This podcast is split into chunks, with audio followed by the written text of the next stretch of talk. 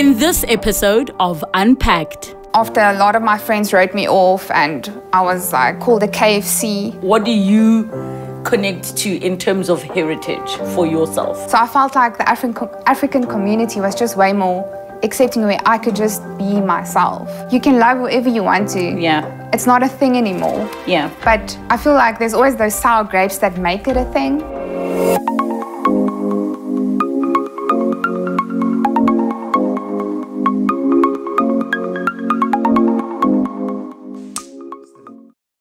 One of the things we try to do with this show is to see a different perspective.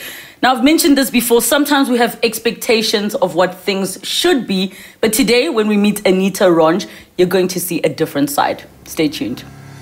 DJ Kasi Duchess is what some may know her as. A DJ who brings a new spin to the stereotypical cultural idea of how a young white South African woman should present. Born Anita Ronga, she went viral during the 2016 elections for openly sharing her vote and her reasons. But there is more to her story. Let's unpack. Anita, thank you so much for joining us. Thank you for inviting me. Now, I remember seeing your Facebook post a couple of years ago. You were in an ANC t shirt and you were showing that you had just voted. Please, can you share with everyone what was the crux of what you were saying? And then I'll tell you what stood out to me. Um, well, it was just after the voting in 2017. Yeah. And I decided, I did some research, um, you know, on the ANC and our history as a country. And I've never voted for the ANC before. Mm. But after actually doing research and living um, a life where I was really into Kasi and mm. actually going into South African people, mm. like as a whole, not just the white part. Yes. I realized that I should change my vote.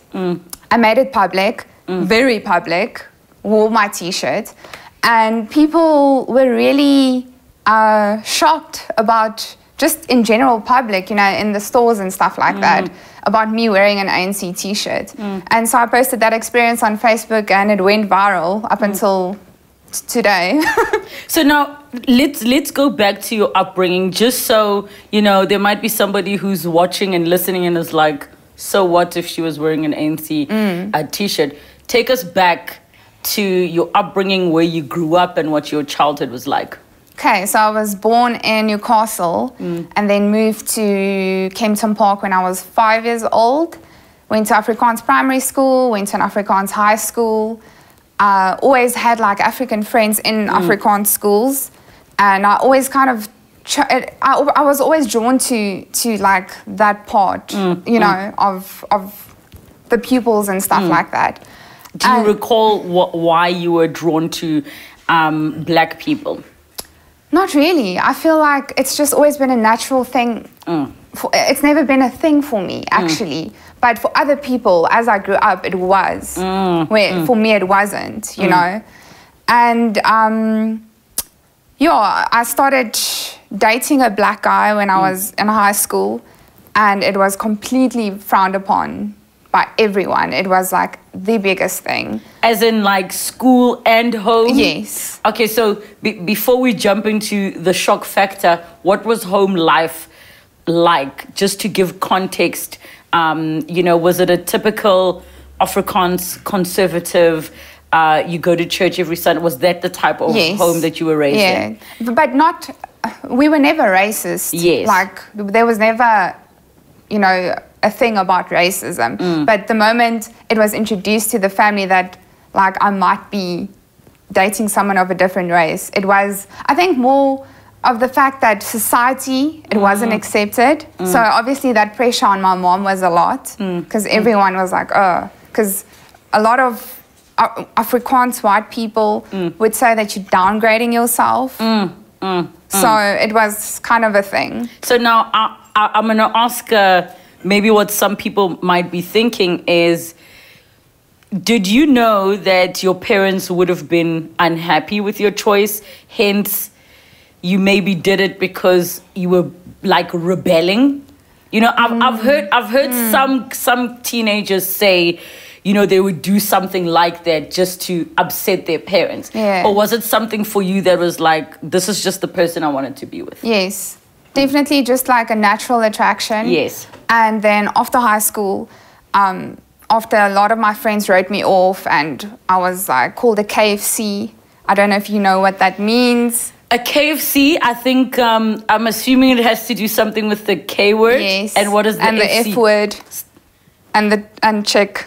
So, Oh! yes.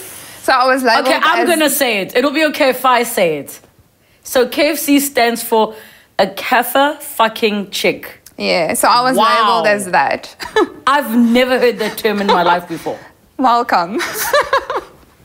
You okay? So you were called a KFC. so okay. amongst other things and um decided to kind of shut that off like just be a normal white chick went into modeling got a day job after school dated a white guy and something tragic in my life happened uh, where this guy passed away. Mm. And i reached out to one of my black friends from high school. Mm. And he was like the one that introduced me to kind of the black side of Kempton Park. Mm. And like we just listened to house music. And I completely fell in love with it. And through that, I was introduced to his cousins. Through that, I was introduced to Ikasi, Tembisa. The next thing, I'm in the hood every weekend. And it's not even a thing. Like, it's not a conscious thing that Yes. you busy thinking about. Yeah. It's just you going where you felt like yes, being. home. and- I felt home, and that's Yeah. how I started DJing as well, because people were just so accepting, and Mm. just for me being myself, where I used to be so frowned upon Mm. for being myself. So I felt like the African African community was just way more accepting, where I could just be myself. And when you say I could be myself, what does that mean Like- to you? uh, listen to like black music because Mm-hmm. like all genres, hip hop, kwaito, everything. I'm into everything and Mm. just like I just feel home. I don't know Mm. how to explain it. You just feel home. You feel more safe. African women are so confident Mm. when it comes to their bodies, where you have to be like this perfect magazine according to white people Mm. Yes. most of the time. You have to look like the huisgenoot cover. Yes. You know, where African women just embrace who they are and people are just so supportive and, you know, stand together as families and when there's a funeral and like I think I was just drawn to all of that. Now, I, I, I- I would say I, I have my own rich experience of the Afrikaans culture because I um, was singing in choirs when I was younger and we'd perform a lot at the NG Kerks and we had to stay with Tannie and Oom at their, at their houses and it's exactly like what you say. It's like very, very conservative Yeah. um, to the point that like you are whispering in the house Yes. because you're too loud kind of a thing so i i think i'm still trying to understand what about black culture or the african culture to you felt like more of you that you didn't have at home? Is it the fact that you know it, it- when in our culture if somebody passes away the family's together and we're extended and we're just like I'm, i want to get the sense of what is it that you are drawn to? I feel like I'm just drawn to people that are open, honest, and real in general. Mm. And I feel like white people have put a big front up mm. when it comes to the new, like South Africa and stuff mm. like that. Mm. So, in generally, I, I, I wouldn't even say it's like just about black people, it's just Yes. about being real. and I've always been drawn to that, and I've always been liberate about that. Yeah. But like just for instance, this past two months, there's like this Afrikaans group of people mm. that have been bullying me online mm. just for being this outspoken. Mm. And there's like Afrikaans people inboxing me, looking up to me secretively because they can't be outspoken about who they like and who they love, which is sad. Yeah. Because this is like, you can love whoever you want to. Yeah. It's not a thing anymore. yeah But I feel like there's always those sour grapes that make it a thing. yes So Yes. So, I mean, some of the sides of the conversation would have people say it's like you look you look abroad, and whenever whenever somebody wants to celebrate a culture that's not their own, it's a fine line between, oh wow, you're celebrating this culture, and oh wow, you're appropriating a mm. culture. Have you ever been accused of cultural appropriation? And do you think that is the case? Or do you think that this is just who you are at heart? If I'm if I'm Yeah. making sense with with what I'm saying. Yeah, I've been accused of that before. Yeah. And um, it's not like I, I'm making money off African culture, right? Yes. I'm not doing it for the benefit of getting some sort of income from it. Yes. It's really like how I express myself as a Yes. South African. Yes. Because we are African. White people are also South African. If Yes. you were born here, you are Yes. South African, right? And I feel like we have such a beautiful platform of so many cultures. And why not embrace it? Yes. Why not rock a doek? Like, why not? Mm, mm. Okay, so take me back to now. You decided to conform. What was the response from your your family? I mean, were they like, finally, you've seen the other side? It was a teen rebellious phase. Um, it wasn't like really talked about, but once I started DJing again, and um, just obviously I, I met like a, a person, and we fell in love, and I also got pregnant. through- Uh, well, like two years ago, had a baby, mm. and With a black man? before, Yes, mm. and before that happened, I was I wasn't living it like I. I, I like I had my family on Facebook mm. and they saw that I was like DJing and forever in Kasi and never really said anything about it anymore. And um, then once I fell pregnant, I was really surprised that even like my 87 year old grandmother, who was like born, raised, bred, apartheid, like plus vibes, re- like she was fine with it. Mm. And I was just like, if this old woman can change her views mm. about apartheid and mm. all these things, why can't other people just let it go? So I'm, I'm going to ask you, a, a, it might be a tricky question. You're saying, you know, your grandmother changing her views about apartheid. Mm. You get a lot of white people who say, oh, we didn't know. Oh, or you get a lot of white people who say we didn't support.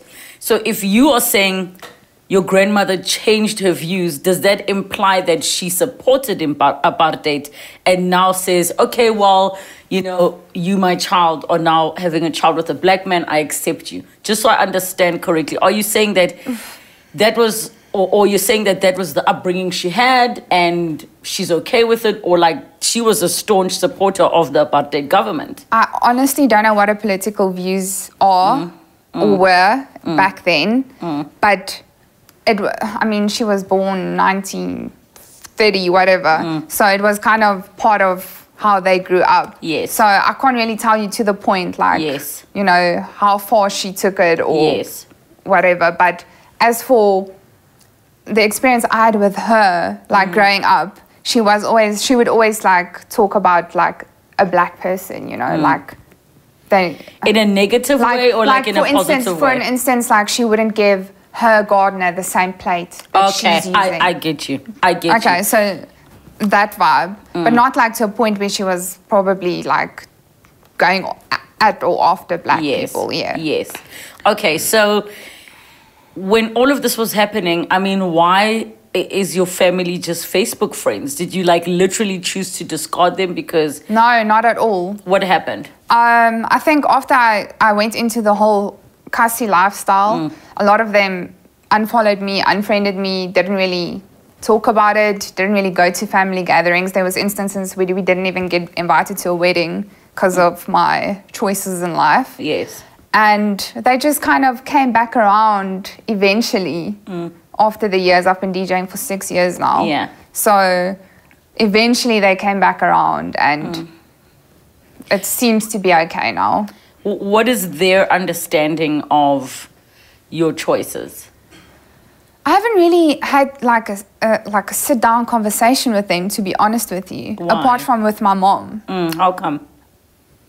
I have no idea. We're just not that close. Mm. I think after the whole fact that I was kind of maybe pushed to the side. I mm. just I don't feel like I need to explain myself to anyone anymore. Yes. I'm at that stage where I, I'm confident about I'm confident about who I am, and I really don't feel like I have to explain why and why not. Mm. I'm following certain rules in life. I am who I am, and I just express that.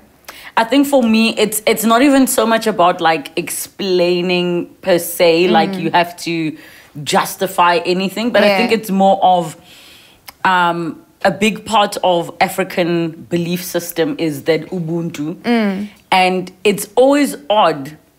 You know, for for me, let me speak for myself as a black person. Whenever I hear a white person say, "Oh, I haven't spoken to my brother in years," it's such an odd thing Yeah. it's an odd thing. As I've gotten older, I've understood, I see why somebody might make that choice mm. because you mustn't keep anybody in your life if they're toxic. Yeah. But I've always grown up with that thing that we were stuck with rubbish relatives because they're your family. So mm. to me, it's that thing of, okay, if you're connecting the, to the Africanness and the Ubuntu and the family is so important, how do you have such a distant relationship with your own family. Even if it's not to explain but just to be like you're still my mother. You're still my father. You're still my whatever. Yeah. Well, I've got a very close relationship with my mom. yeah. Um, my sister and I are also pretty close. yes. Uh, but apart from like the rest of the family, we've in general we've only seen each other like maybe once or twice a year. So it's we've never really been that close where we meet up every weekend or had like a cousins weekend or Yes. anything like that. We've never been that close in general. so so would it be fair to say uh, your family they're not your friends Yeah, Okay. it would be. No, and I specifically say that because the older I've gotten, my cousins and I, we we try to meet up once a month and just braai and hang out and chill. And we were like, we actually are friends. Like outside of being family, Yeah, we, we are choosing yeah, to be in each other's lives. Mm. So I can understand what you're saying. So over the years, you've you've picked up some. You can wabulela, we are teta, we are kuluma. yeah, I can talk a little bit, but mm. not fluent. Not so, fluent. Okay, okay. So now, take us back to you're DJing. You're in the Kasi. You're there every weekend. I mean, what what is happening in your life at this time? Like, you you said you tried to do the whole conforming thing. Are you working? You know, who are your friends? What is happening in your environment at that time? Um, okay, so when I started DJing, made some good friends in Tembisa, and um, I was working as well. I've been working my entire life, day job vibes, and my DJ career started picking up a Yeah. lot. Um, What is your DJ name? DJ Kasi Duchess. DJ Kasi Duchess. Yeah. Okay. So okay. the Kasi is because of Ikasi, Yes. and then Duchess is like the queen of house, basically. I got you. Yeah. I got you. Um, yeah, so just but basically a woman hustling both sides, corporate, my own career, and yeah, the same group of friends. And how how were other people receiving you? I mean, I know you've you've spoken positively about um, the experience of going kokasi, playing kokasi, dating a black man, having black friends. Um, was it always warm, or were there incidents where it didn't feel warm? No, not at all. Really? I Really? I really cannot tell you of one bad experience I've ever had. Like at gigs, people are so like welcoming and just like unity, family. And I feel like I'm actually like a preacher when it comes to gigs because it's just like unity. People are so shocked, like, Yes. wow, someone actually stepped out of their comfort zone. Yes. Someone actually came to us to like DJ, you know? Yes. And she's playing our music. So yes. I feel like it's just about reaching out Yeah. and just stepping out of your boundaries. You so, know? so let's jump then to the Facebook post. Um, what stood out to me is you were speaking about obviously the liberation and the struggle and what the, the ANC was able to do for the country. And you felt that giving your vote to that party um, is going to contribute to obviously getting society to more of an equal uh, state. Yeah. From a non political perspective, what was it that connected to you? Because you say you took the time to go and read. What were you reading that you felt, oh, wow?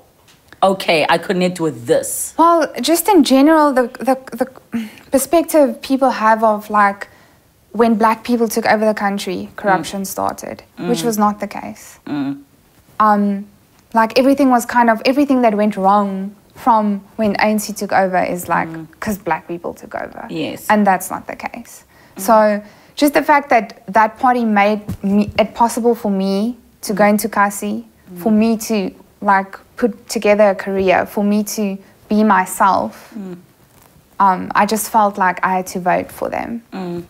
So, and, and I'm glad you're mentioning the thing about the perception. Yeah. um, what in your, I would say maybe previous circles of people, is the perception of, and I, I don't even just want to make it an ANC thing. Yeah. I, I want to make it a conversation of, you know, when Nelson Mandela became president, it's there was that group that was like getting their bunkers ready and packed because they were scared of civil war, and oh, when the blacks took over.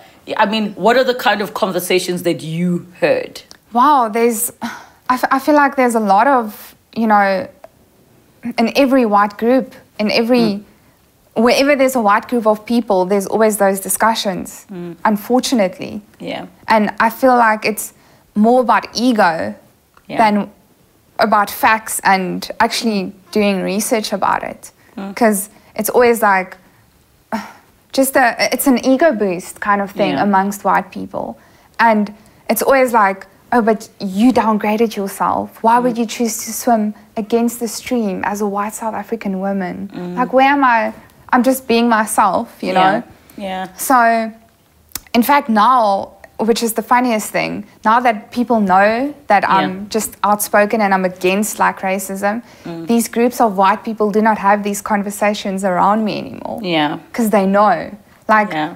people will not make black jokes in front of me. Yeah. Because I will report them. Yes. That's me. So I'm actually getting goosebumps because Yeah. it's just like it's so. And that's the other misperception people have about me Yeah. because I posted something where I said, um, "I'm too white to be black and I'm too black to be white," because I can never go back Mm. to the white girl because I've I've been so open and public about it because a lot of people said, "Oh, she's just doing this for attention. She can go back tomorrow to a white life and live a Yes. life," which is not the case. Yes. Like I was having this discussion actually last week with someone. I cannot go back and date an Afrikaans guy, and if they had to find out that I basically had a baby. Well, let's say I didn't even have the baby. Let's say I had mm. no proof, like I was mm. with a black mm. person, and they had to find out, it would be frowned upon. Like I can't, I can't just go back to that Afrikaans, typical Afrikaans white girl. Look, with, without us making the jokes of once you go black, you never go no, back. Zamalek. I, I, I mean, I I think I understand what you're trying to say. It's almost like the understanding of your upbringing is a life that you can't go back to. Yeah. I think where I'm trying to be cautious is to is to say, is that what we label the white upbringing as? Because what you're describing to me is very different to some of my other white friends who are South African, born South African. And I, I want us to be clear, you know, for everybody that's watching. Mm. When we say a white upbringing, what we're also creating a label over a certain stereotype. Yeah. Or should people imagine that, you know, your upbringing was almost like Pretoria Noord and when the Springbok played then the then the old South African flag comes out and Avia beer. Like, is that what people must imagine as in like, oh no, my parents belong in Oranje stad? Um, I feel like if you were raised as, if you were raised like as a apartheid family, right? Yes. You were raised white, mm. and if you were not, you were raised black, right? Yes. And I don't think people realize that there was an in between where it wasn't a thing. Yes. Like in my family, for instance, mm. like we didn't have like the flags and the Yes. all those funny things. Mm. And someone actually asked me, "Do you raise my child? Do I raise my child as a black child or a white child? How am I supposed to raise a child Yeah. as a human? Because that's what she is." Yeah. So I, I- I feel like where that comes in, you were raised white, you were raised black, it comes down to apartheid Yeah. basically, and not about the family structure. I got if you. that makes sense. I got you. I got you. Um, what I can understand is, you know, when you're speaking about people who say, yeah, she can always go back. My understanding of what they're saying is, and I could be very wrong, is that while you can enjoy the parts of being black that are mm, nice, mm. you still enjoy the privileges of being mm. white. And I know that that that whole conversation is completely misunderstood in the sense that white people will jump up and say, I don't have land, I didn't inherit anything. But forgetting that by by the mere fact that you are the way you look means that you can walk in certain neighborhoods without somebody asking you what you're doing there. Yeah. You know what I mean? Yeah. So I can get what they're saying. What is your interpretation of of the thing of but she can always go back? Well, personally for me, I know that I can't. Mm. Um, like I said, I've been so open and public about where I stand Yes. as a person, as a human. Yeah. Um, if anyone has to ever tell me that, I'll, like, I'm human Yeah.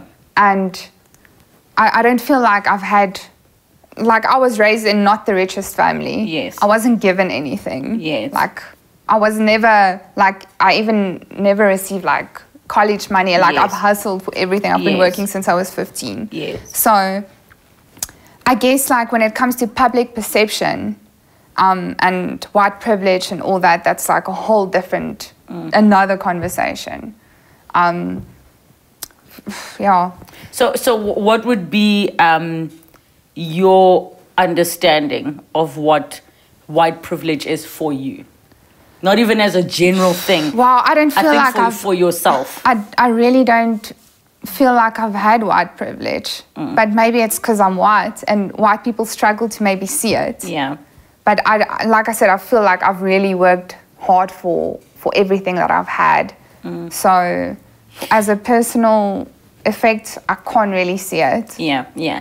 I mean, look, I, I, I would, if I'm to simplify it, there are certain situations that you and I, as young South African women, speaking the way that we speak, we're articulate, we're conversing.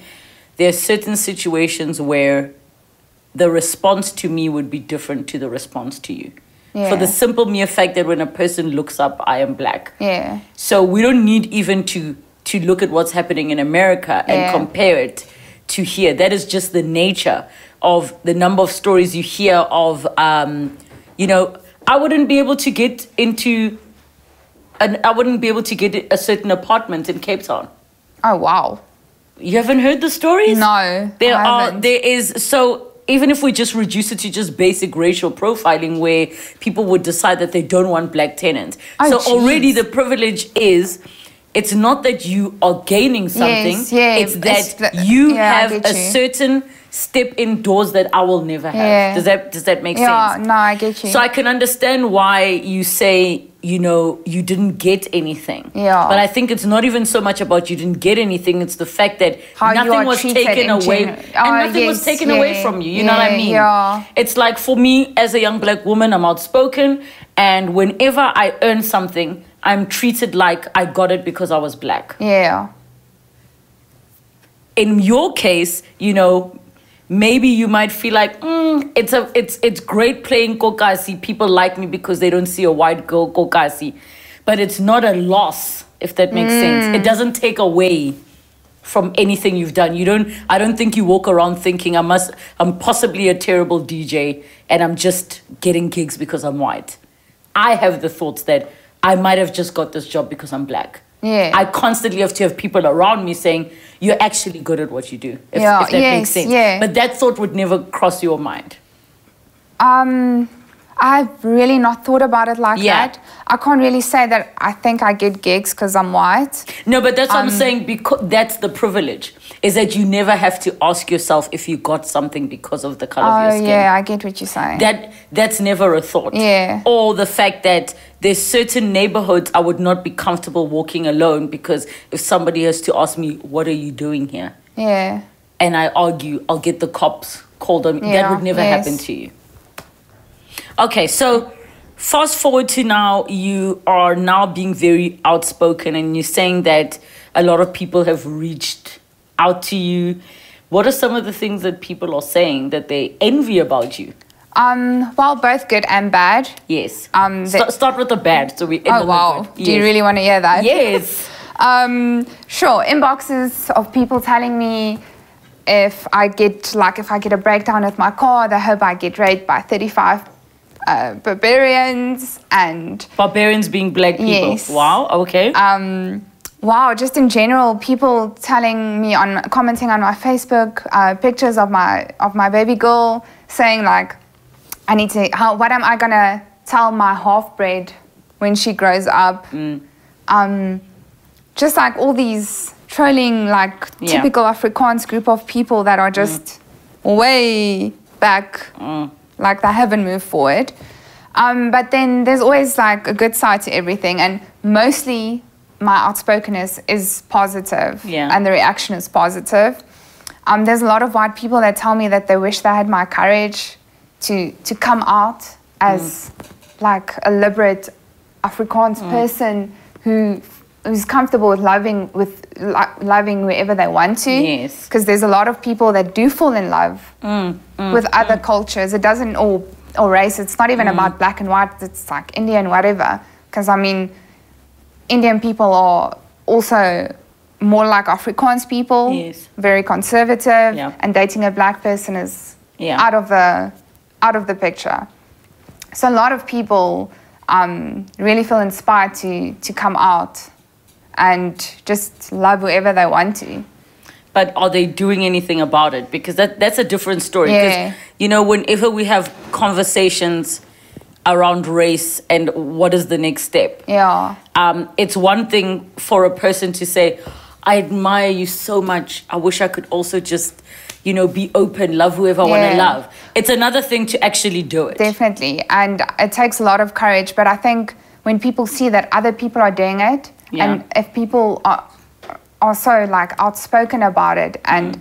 they see that I'm not getting killed for it, my family accepted it, you Yes. know, maybe they would be more inspired to come out themselves. It's so I'm weird, not- even saying "come out" because It's not supposed to be a thing, even. Yeah, but I mean, come out in the sense that people would associate coming out with Being being in the closet. yeah, Now you're saying, yeah. Mm. hey, I'm homosexual. And because um, for a long period of time it was taboo, it was a whole big thing, I've never considered that concept of coming out as, hey guys, actually, I, I like black people. Hey, I'm coming out. You know what I mean? Yeah. Like, I've never thought of it that way. Yeah. But when you say that, I'm thinking to myself, Well, it's it's kind of more about um, just coming out about the person that you love, not necessarily, Mm. you know.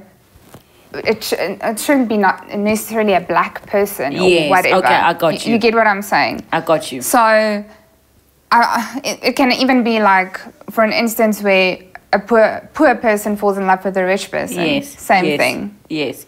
So it's just as in you you loving somebody outside of your circle. Yes. A, a so-called Yeah, outsider. yes. Okay, I understand. And then it's not like always about, like I said, the race thing. It's about who you connect with and yes. who's who respects you and just who you fall in love with and who understands you as a person and Yes. your life.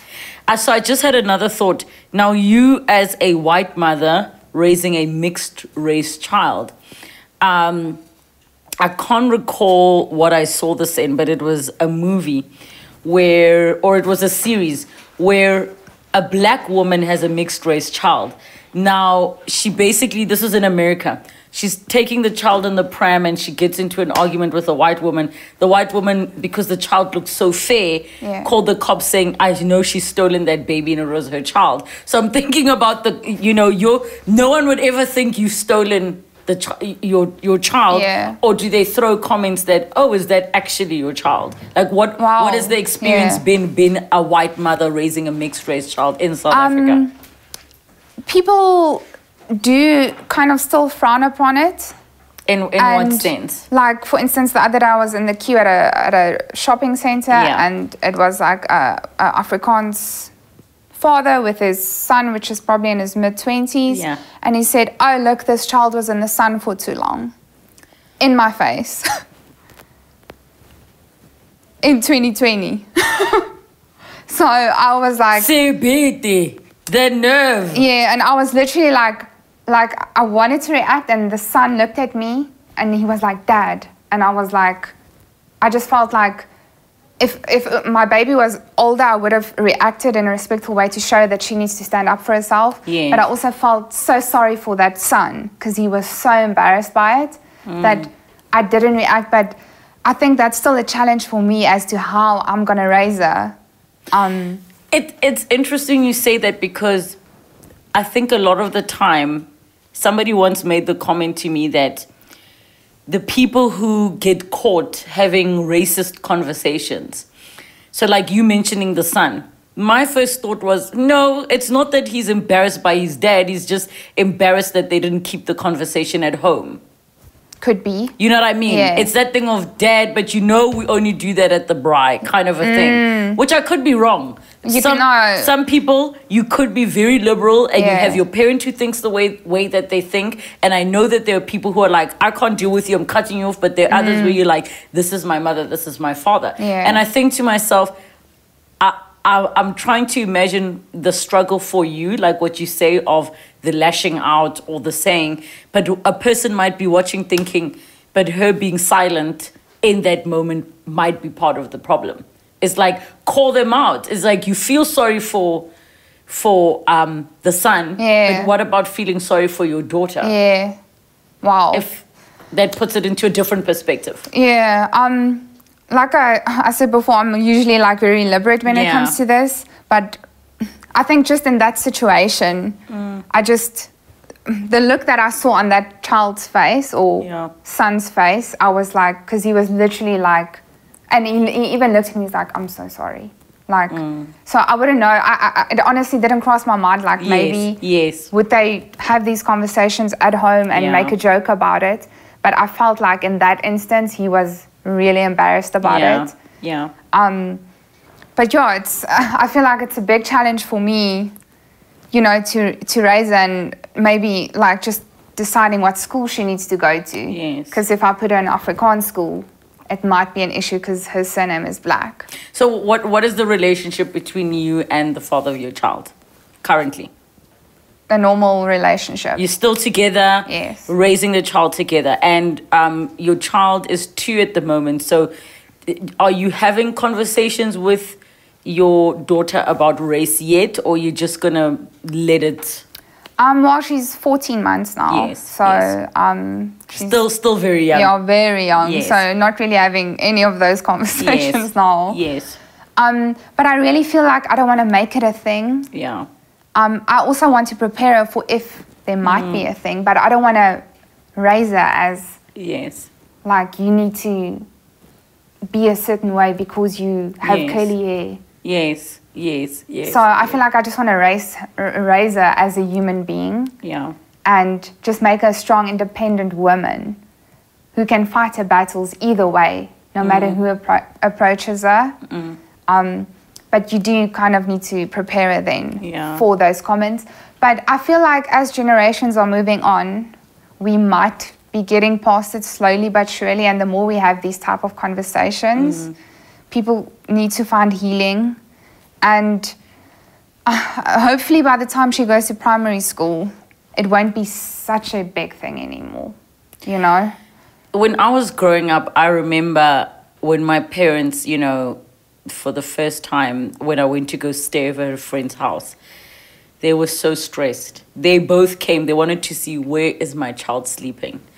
And at that time, I was like, why are you guys freaking out? Gosh, we just, it's a sleepover, you know?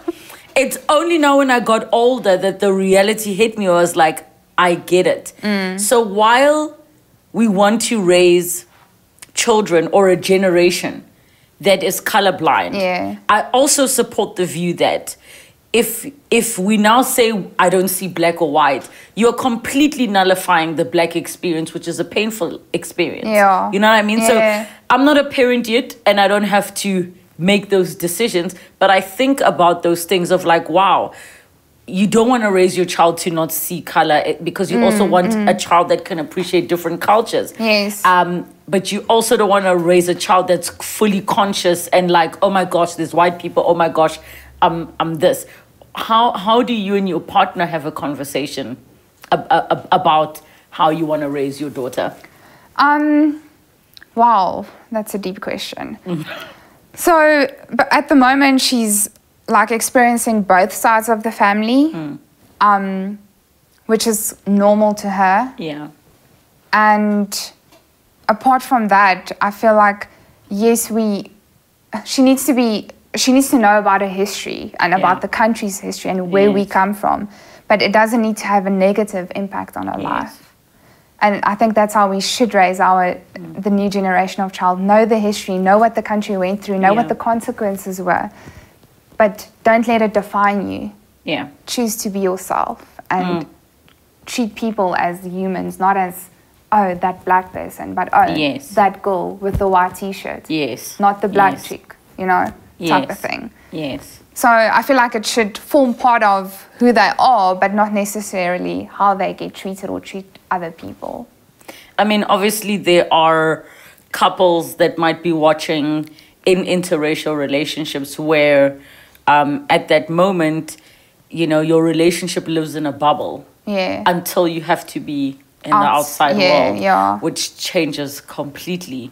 Um, what has been the experience of you being with your partner, but not kokasi, where you feel fa- safe or in a, you know, Mm. Just in a general yes, just in a general environment. Um, I have to say the comments since I started hanging out in general with black people, because if you are seen with a black male as a white female, it's already a thing, you know. So I think in general throughout the years, which is about what eight years now, Yeah. it's calmed down a lot, a lot. Um, I haven't been approached. I used to be approached by all people that would like look at these people or you know, have like funny comments in Yeah. public in the mall or Mm. at the coffee shop or whatever. But I have to say, lately, for like the past three, four years, it's really calmed down, Yeah, yeah. which is a good thing. Then people But are then- normalizing the interracial But then maybe it's because I've become so liberate as well, and I'm just like, I don't care what anyone thinks. Maybe I, I fewer fucks to give. yes, yes. Fewer fucks to give. I so maybe you. in the beginning I was like, oh, everyone's staring at us or Yeah. whatever. Now I don't even see it. yeah. So maybe it's because of personal growth, or hopefully we are growing as a country. So, what would you want, you know, the family members that you're not in touch with anymore, that have sort of ostracized you, what would you want them to know about who you are and the life you are living? Wow. Um, just being your the the pleasure of having self peace.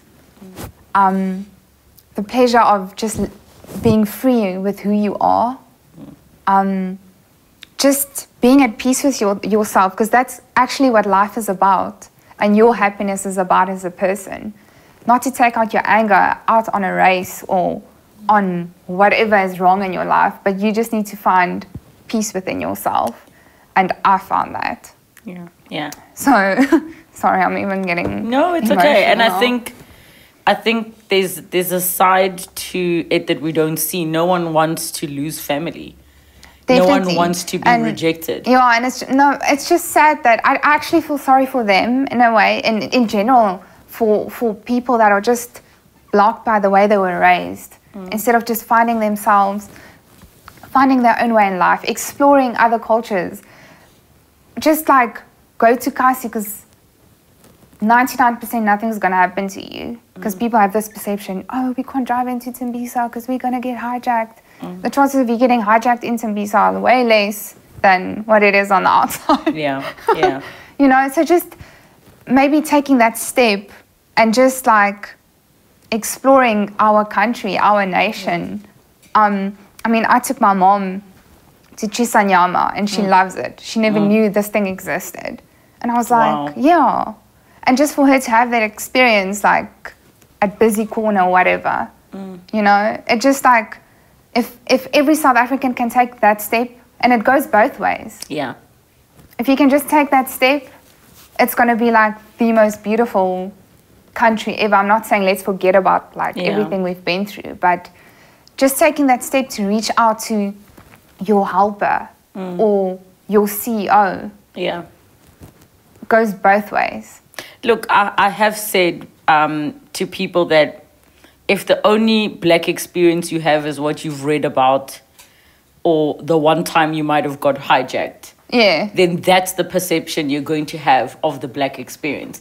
But if you don't go out of your way to have an actual black experience, um, if you don't put yourself in a position where there is a black person that you would welcome into your home, not to work, but Yes, to visit yes. and experience, then then there is something to be questioned about your South African experience when the majority of the public of of the population is black people Yes. Um, I think, you know, it's interesting how you find found your way going on um, the journey that you've gone on, and I think one of the things I admire is your open honesty.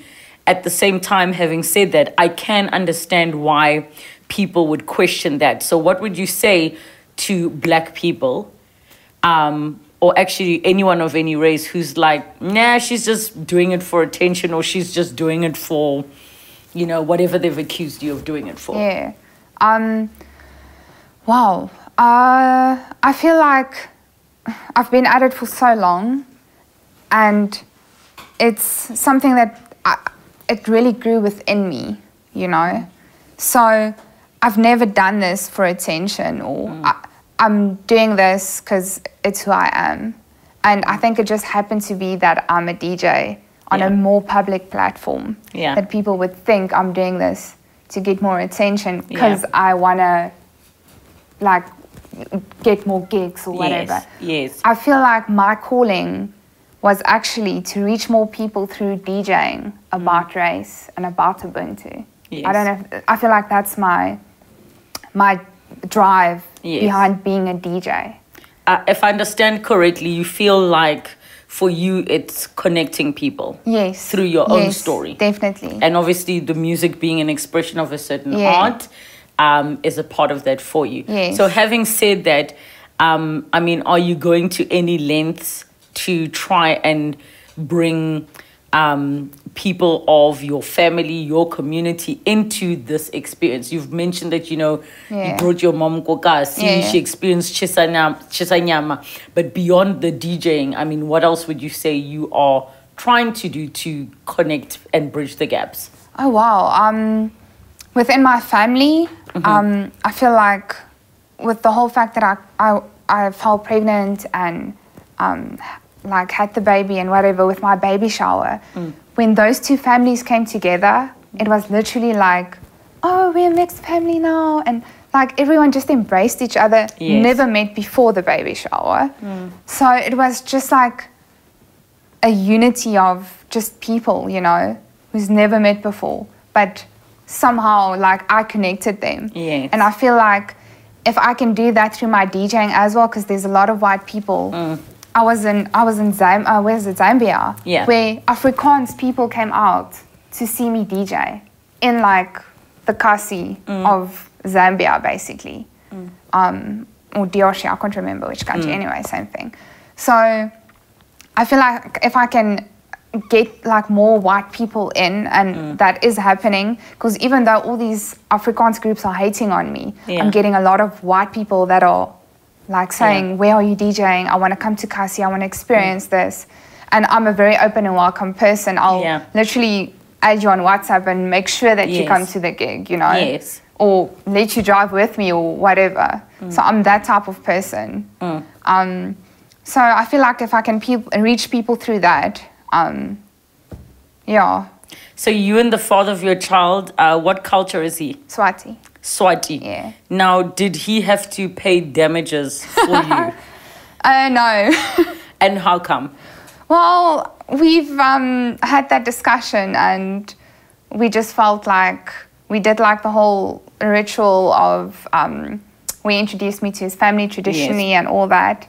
Um, Does that mean, when you say introduce me to his family traditionally, does that mean I was introduced as the person who's going to be having your son's child, or this is the woman in my life and I have Yes. intentions? Yeah, that was the, the intention. Okay, yes. That one. Yes, yes. I'm still learning as well. yes, So um, that's how far we went with that. yes. Um, yeah. And they don't feel in any way like if certain rituals are not done a certain way, um, you know, there's like a deal breaker for them as the Swati side of the family. Um, I have to say I really respect the culture. Mm. So I'm not gonna like take anything away from them Yes, as a family because I understand where it comes from. yes, yes, Which yes. is the lovely part of my whole journey is like I understand like African culture. Mm-hmm. And um, I mean, we did the whole thing where my mom had to cut her hair only when she was one years old Mm. Yes. and all that. So I'm learning all these traditions as we go along with her because I was never raised that way. Yes, yes. But I do feel that she needs to have that experience because she Yes. is African. Yes. And she is Swati. So So, what is your understanding of what being African is? Um, wow, being African, just being a South African person, being open about who you are. Um, wow, being an African person. Sure. Uh, just embracing the culture. Yeah. Yeah. And when Heritage Day comes along, what heritage are you celebrating? Ooh. Well, I feel like I have like a variety because I embrace all of them. Yes. Um, but I feel more drawn to to the African cultures than Yes. because let's be honest, what culture does Afrikaans people have? Like, what do we dress up as, or Look, in, like in, fa- in fairness, in fairness, and I'm, I'm going to play devil's advocate here. Yeah. Um, I know amongst white people that there is even an issue between English speaking white people and Afrikaans Mm. Yes, speaking white people. there is. Afrikaans South Africans almost feel like English speaking white South Africans are not true South Africans. Mm. If you can trace back your heritage to Greece, to France, to the UK, you're not really a South African, Mm. right?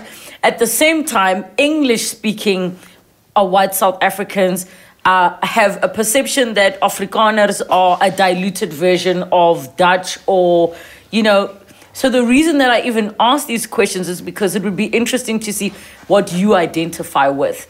Irrelevant of whether you with agree agree with it or not, Yeah. it does form a part of you. Yes. So what do you connect to in terms of heritage for yourself? I just feel like I'm a South African person, Yeah. not necessarily any like culture or Mm. because I mean I was brought up brought up Afrikaans, but I don't feel like I'm that Afrikaans chick, you know, like we discussed before. Yes. So Do you still speak Afrikaans with your family? yes, yeah, I do Fully speak, and is your daughter learning Afrikaans? both. Well, all three: English, Zulu, mm. Afrikaans.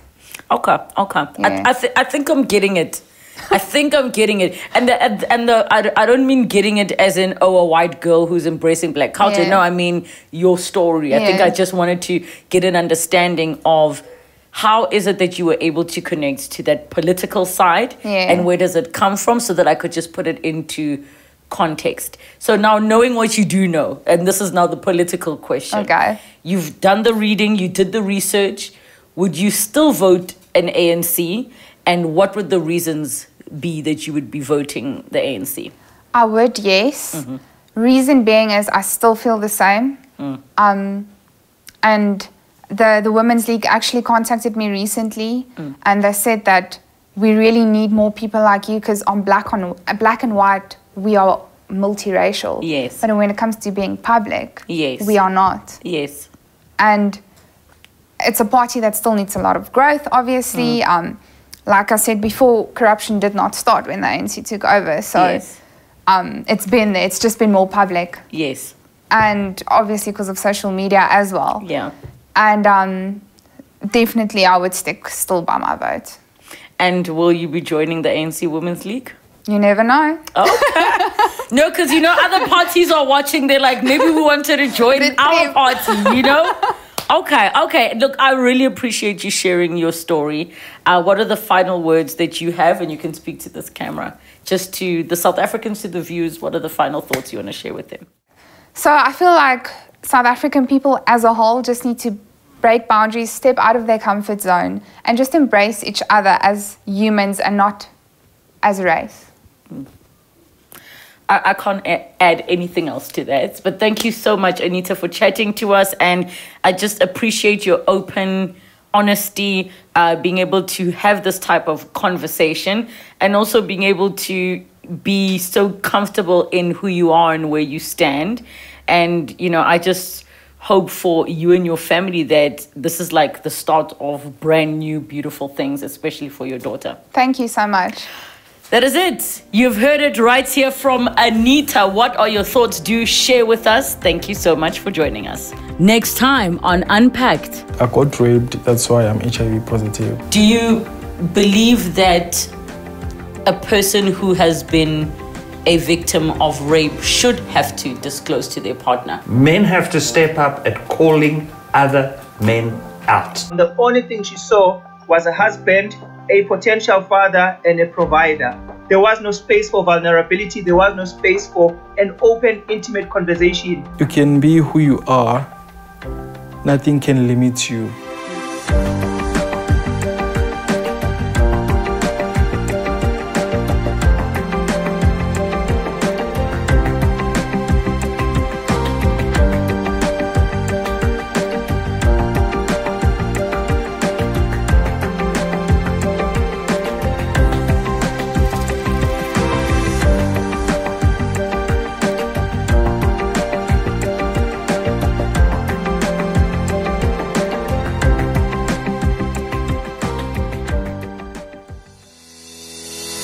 That's Unpacked with Relebogile Mabotja. New episodes weekdays at 5:30 p.m. on my YouTube page. Don't forget to subscribe. Television edited broadcast weekdays at 5 p.m. Open up with S3.